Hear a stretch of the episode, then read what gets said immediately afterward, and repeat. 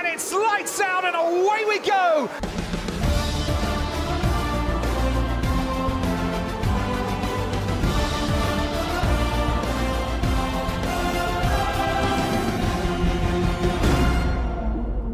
Sejam bem-vindos mais uma vez ao Lights Out Podcast. Esta vez, como sempre, estou com o Tomás. Como é que estás, Tomás? Tudo bem, vamos lá comentar o Grande Prémio do Mónaco e também dar aqui uma previsão para Baku. E vamos comentar este Grande Prémio do Mónaco. Como sabem, já foi há uma semana, não tivemos tempo para gravar este episódio, demorou-se um bocado por causa de questões da faculdade, mas assim também podemos analisar outras notícias que aconteceram ao longo da semana e podemos falar também, do, como Tomás estava a dizer, do Grande Prémio do Baku. Para além disso, vamos já anunciar aqui uma surpresa que temos para todos os seguidores. Estamos quase a chegar aos mil, aos mil seguidores no Instagram e gostávamos de, como já sabem, e também falámos outras ocasiões, fazer uma corrida de carros com todos os seguidores que quiserem participar. Portanto, não vai ser já neste fim de semana, vai ser no próximo, no Canadá. De qualquer forma, vamos também falar com todos vocês através do Instagram, vamos publicar um vídeo e vamos publicar um forms para vocês escolherem o horário ou a opção que mais eh, se ajustar aos vossos interesses. Mas isso, pronto, podemos falar no outro vídeo, né, Tomás? Agora estamos aqui para comentar o Grande Prémio do Mónaco. Esse Grande Prémio que teve vitória de Checo, posteriormente também pode ter sido decisiva para, um, para aquilo que foi a renovação do seu contrato, também vamos isto mais, mais à frente. Foi um desastre, entre aspas, a nível de estratégia para a Ferrari, porque Leclerc realmente poderia ter ganho aquele grande prémio se não fosse pelo erro na paragem, no pit stop. E para além disso, tivemos muita mais emoção daquilo que supostamente era expectável num, num grande prémio normal do, do Mónaco. É? Mas... Sim, é logo a questão da, da chuva, foi logo ali um, deu-me ali um bocadinho a ideia daquilo que poderia ter passado ano passado em Spa, até o próprio arranque de corrida, que costuma ter ali aquela emoção um bocadinho diferente na Mónaco, acabou por não haver, porque a corrida começou atrás do safety car. Uh, houve de certeza muito mais emoção, até mesmo a luta pela vitória, ou ficou ali renhida mais para o fim entre o Sainz e o Pérez. A luta ali entre o terceiro e quarto lugar também houve uma altura em que teve renhida entre o Verstappen e o, e o Leclerc. Uh, acaba de ser um grande fim de semana para o Checo, é aquilo que estavas a dizer, acho que foi um, um, passo em frente para a renovação, mas acaba por também ser mais um fim de semana estragado para o Leclerc e acho que esses são talvez os grandes dois destaques desta corrida e a chuva, que também impediu um bocadinho o começar no domingo. E uma coisa a apontar é que o Checo vimos que ao longo do fim de semana quase todo foi superior a Max Verstappen, que era uma coisa que não estamos habituados, uma coisa que não tem acontecido, mas este início da época o Checo tem estado realmente bem foi superior na qualificação e foi superior também na corrida. Tinha um ritmo superior a Verstappen que não conseguiu, como estávamos a dizer, superar o Charles Leclerc. Sim, o, o Checo teve bem nos treinos livres, teve também bem na, na, na qualificação, sempre acima do seu companheiro de equipa, como estavas a dizer. O Verstappen, apesar de nunca conseguir ter, estar ali ao nível do Checo, conseguiu, eu acho que na, no cômputo geral, levar este fim de semana de alguma forma positiva porque conseguiu ganhar pontos ao Leclerc e isso acaba por ser a, a melhor coisa para o, para o Verstappen nesta luta direta com o Leclerc pelo campeonato de pilotos. Ah, de resto, acho que pronto, o, o Sainz não podemos dizer que teve muito melhor que o Leclerc, o Leclerc teve melhor que o Sainz, mas aquela estratégia da Ferrari que também já vamos falar mais para a frente é que acabou por estragar um pouco a corrida ao Monegasco, mas em relação aos da Red Bull, o, Pérez foi muito superior ao Verstappen, não sabemos qual é que foi a dificuldade do Verstappen, mas a verdade é que o Checo teve muito melhor. E se olharmos fora desse top 4, desses Red Bull e Ferrari, temos outra vez unidades motrizes da, da Mercedes, temos outra vez Russell a acabar em quinto, mas a continuar com esse strike de corridas acabado em quinto lugar ou, ou superior, continua a somar pontos para, para a Mercedes, continua a ser superior à Hamilton, que partiu de oitavo, se não me engano, e também ficou nessa posição. Víamos também, fazemos uma análise no nosso Instagram, que havia três campeões mundiais juntos, o Vettel, o Alonso e, e o Hamilton, a partir dessas posições, finalmente acabaram os três no nos pontos, mas Alonso ficou em sétimo, Hamilton em oitavo e Vettel em décimo. Também destacar a participação de Vettel, que com Aston Martin conseguiu chegar uh, aos pontos outra vez. E queres falar um bocado destes três pilotos, da corrida destes três pilotos, se bem discreta, mais ou menos, mas Alonso voltou a conseguir entrar nos pontos e conseguir sétimo lugar e pronto, Vettel entrar neste top 10 conseguiu o sétimo lugar e conseguiu pela primeira vez também bater o Ocon nesta época, em corrida, e acaba por ser uma, uma, uma, boa corrida do Alonso e do Vettel. O Hamilton pronto, já sabemos que o Mónaco é difícil para ultrapassar e, e, e, ficou ali um bocadinho encurralado com o Alonso à frente e não conseguiu arranjar forma de ultrapassar o piloto da Alpine. Uh, depois dar os grandes parabéns e é uma grande corrida do Vettel porque consegue levar o Aston Martin aos pontos e, e acho que são o, os destaques mais positivos aqui destes três é, basicamente foram o Vettel e o, o Alonso. Depois aquilo que estavas a falar do Russell, mais um bom fim de semana do Russell, ainda conseguiu ultrapassar o Norris que, acabar, que tinha qualificado à frente dele, o que acho que, é, acho que era o melhor que a Mercedes também conseguia fazer, era por um, um, dos, um dos carros, neste caso o Russell tinha tido uma melhor qualificação atrás daqueles, atrás daqueles quatro, não é? dos dois Red Bull e dos dois Ferrari, e depois o Norris é mais um grande fim de semana do único piloto que consegue fazer alguma coisa pela McLaren neste ano.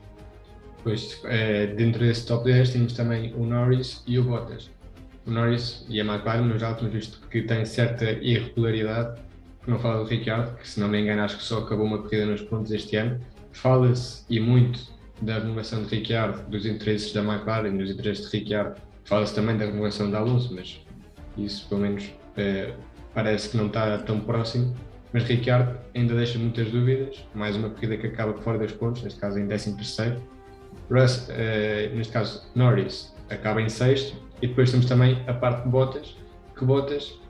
é aquele piloto que vai fazendo pontos, vai fazendo pontos e como quem não quer a coisa, continua a subir posições ou continua pelo menos a manter-se nesse top 10, realmente dentro do, do, resto das equipas está aí Alfa Romeo e McLaren e neste que é basicamente Bottas e Norris. Então estes dois pilotos voltam a entrar nos pontos,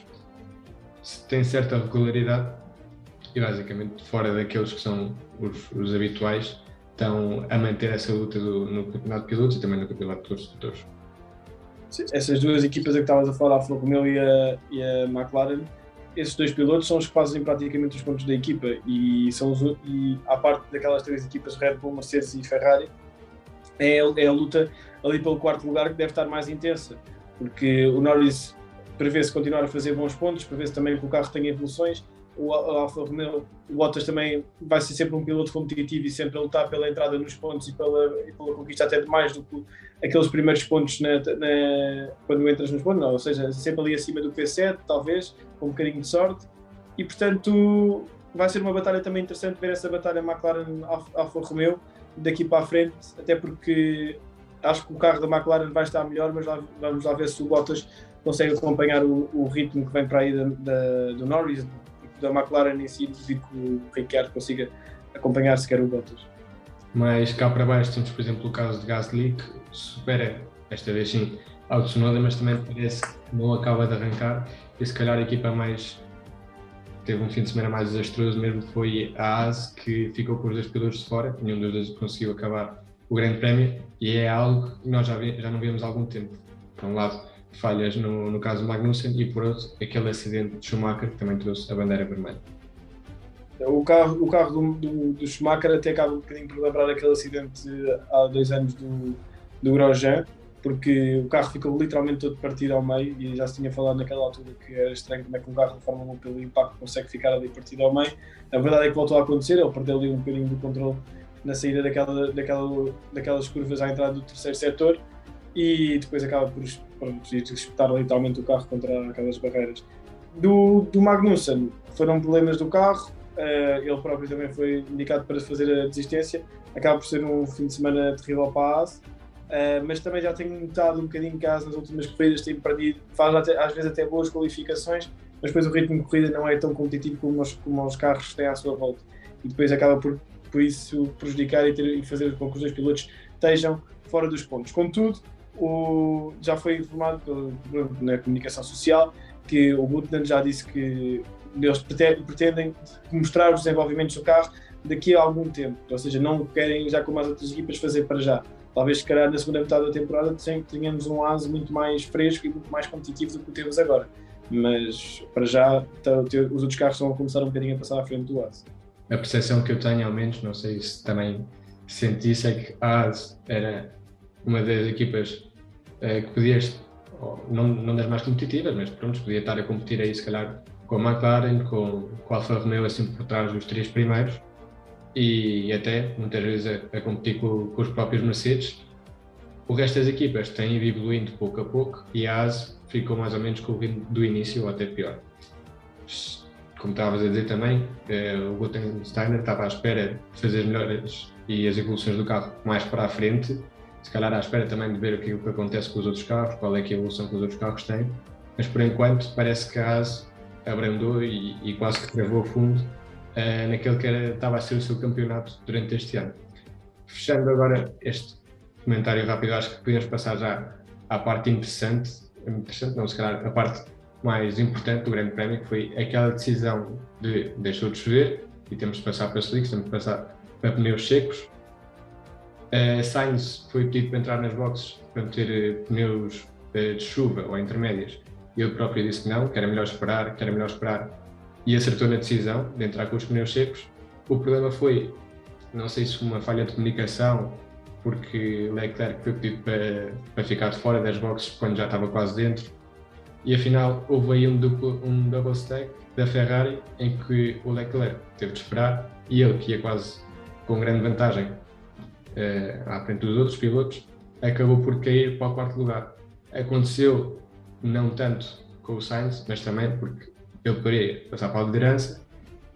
mas o undercut de Checo permitiu ao mexicano uh, ficar em primeiro lugar e a partir daí foi uma batalha entre os Red Bull e o Ferrari, mas com aquela dificuldade de, de ultrapassar no Grande Prémio do Mónaco. Eu acho que, sinceramente, na minha opinião, a Ferrari estragou a corrida aos dois pilotos. Porque pronto, o Leclerc, por, por razões óbvias, teve que fazer mais uma paragem quando não era necessário, ter logo trocado para duros ou esperar como, como, tal como fizeram com o Sainz, e o Sainz, porque mesmo depois de terem percebido o erro que fizeram com, com o não o trouxeram logo à box, não digo logo a seguir, mas o, o Sainz estava a perder muito tempo com os pneus de, de chuva, quando o Checo já tinha montado o, os duros. E em vez de, de aliás, os intermédios, e em vez deles, deles houve ali pelo menos duas voltas antes em que o Sainz podia ter trocado para pneus, para pneus já duros e não o chamaram, e ele podia ter, essas duas voltas podiam ter feito ganhar a corrida. E depois há outro erro na Ferrari que eu acho que é quando há o red flag, os carros vêm à boxe, porque manter os dois carros com os pneus uh, duros? E quando tinha visto que a Red Bull tinha trocado o, os pneus dos dois pilotos para médios. Eu não, não percebia muito bem essa. Uh, ok, que os duros deles já estavam em melhores condições e estavam em melhor estado, mas iam acabar por degradar. E nas últimas 3, 4 voltas, quando nós pensávamos, por exemplo, que o ataque do Sainz ia ser muito mais forte ao Checo, em que houve o contrário. O Checo começou a abrir ainda, foi melhor, uma maior vantagem. Portanto, eu sei que no Mónaco é sempre difícil ultrapassar, mas acho que a Ferrari teve mesmo muito mal este fim de semana. O Leclerc, por tudo aquilo que já vimos e pela, pela chamada às boxes numa altura completamente estúpida que lhe comprometeu a corrida toda, aliás, comprometeu no pódio. A primeira vez que o Leclerc não está, não está num pódio esta época. E com o Sainz, porque acho que ele visto que o erro do Leclerc já tinha sido feito, ele podia ter ganho. E também aquela questão que tu comentavas, eu na altura também fiquei um bocado a pensar, né, quando houve a red flag, porque é que eles não mudam? Poderia ser porque eles estavam à espera que se calhar esses pneus duros demorassem ou durassem mais que os, os médios ou até queriam simplesmente ter uma estratégia diferente à da, à, à da Red Bull. Se a Red Bull está à frente e eles têm a mesma estratégia que a da Red Bull, à partida, dependendo dos carros, evidentemente, mas à partida não há aquele fator diferenciador que possa fazer a diferença para, para ganhar ou não a corrida. Portanto, eu acho que, na minha opinião, eles optaram por uma estratégia diferente, mesmo se calhar não sendo a melhor, para ver se podiam uh, fazer algo que desse uh, aquele ponto de inflexão para, para vencer. Não foi assim, a Ferrari manda pela, para água abaixo uma possível vitória até pódio de, dos dois pilotos e com isto, com a vitória da Red Bull, com a vitória de Checo e com o terceiro lugar de Verstappen, a Red Bull aumenta ainda mais essa distância que tinha já do Grande Prémio passado na, no Campeonato de Construtores. E sim, pronto, ficamos com esse primeiro lugar da Red Bull. Tudo é aberto para este fim de semana. Destacar pronto, que Leclerc conseguiu os primeiros pontos em, no Mónaco, acabou um bocado de azar, não foi se calhar a corrida perfeita, mas pelo menos acabou nos pontos. E este fim de semana em Baku, vamos ver se ele também não tem flashbacks ali com a curva do Castelo. E, e veremos também, sabemos que nesta pista a Red Bull costuma trazer bons pontos, costuma ser uma equipa competitiva. O ano passado o próprio Checo ganhou lá, com aquele incidente de depois da bandeira vermelha de, de Hamilton. E veremos o que acontece este fim de semana no Baku. Que visões é que tu tens, Tomás, para este fim de semana? Uh, bem, acho que este fim de semana eh, em Baku pode ser uma corrida que é favorável para a Red Bull, porque ter ali uma reta da meta muito extensa e onde a velocidade de ponta vai ser um fator-chave para ultrapassar e para também ganhar tempo. Tens depois também uma, uma segunda reta de DRS, que é ali, a, ainda no primeiro setor, portanto, acho que no primeiro setor a Red Bull pode estar um bocadinho mais forte que a, que a Ferrari. Depois ali, entre ali entre o segundo, final, uh, início do terceiro setor, vemos outra vez talvez a Ferrari vai ter alguma vantagem, são curvas mais apertadas, aquela zona ali do castelo também, mas vai ser um equilíbrio bastante grande, acredito eu. Mas se eu tivesse que apostar o meu dinheiro, eu punha que o Verstappen ia ganhar, porque acho que a Red Bull vai estar muito forte e o Verstappen, além de querer dar mais, mais, mais avanço na sua na, na carreira de construtor de, de, de pilotos, também quer dar de certeza uma resposta àquilo que foi a corrida do Mónaco, porque apesar de ter sido um bom fim de semana para a Red Bull, nós sabemos como é que o Max é competitivo e aquelas festas toda dele na piscina com o Pérez, viu-se que a cara dele ele queria mais na corrida e portanto acho que vai ser vai, vai lutar por tudo para ganhar a corrida. E também vamos ver se não há um I am estúpido outra vez, como o Leclerc fez há uns anos, e ver também yeah. que não acontece como o ano passado, temos que a Pirelli, não sei se por, se por culpa da Pirelli ou não, mas temos dois furos naquela reta da meta, o Stroll e de Verstappen, e este ano pronto, é a primeira vez que estamos em Baku com estes carros, com, este, com estes pneus também, e ver se não existem esses problemas que houve, por exemplo, o ano passado. Mas isso vê-se este fim de semana, ainda há muito pela frente. E até lá, vamos falando pelas redes sociais, vamos comentando aquilo que for as notícias que houver ao longo da semana, como na semana passada, no caso da renovação de Checo Pérez. Vamos também, como disse no início do vídeo, eh, publicar um vídeo com toda a informação sobre a corrida de carros que queremos fazer com os seguidores e, como não, estaremos aqui no domingo outra vez para gravar mais um episódio para falar do Grande Prémio de Baku, em que tudo se pode decidir, tudo está em aberto e, portanto, nós estaremos aqui para, para analisar tudo. Muito obrigado a todos. Vemo-nos na próxima semana. Até para a semana.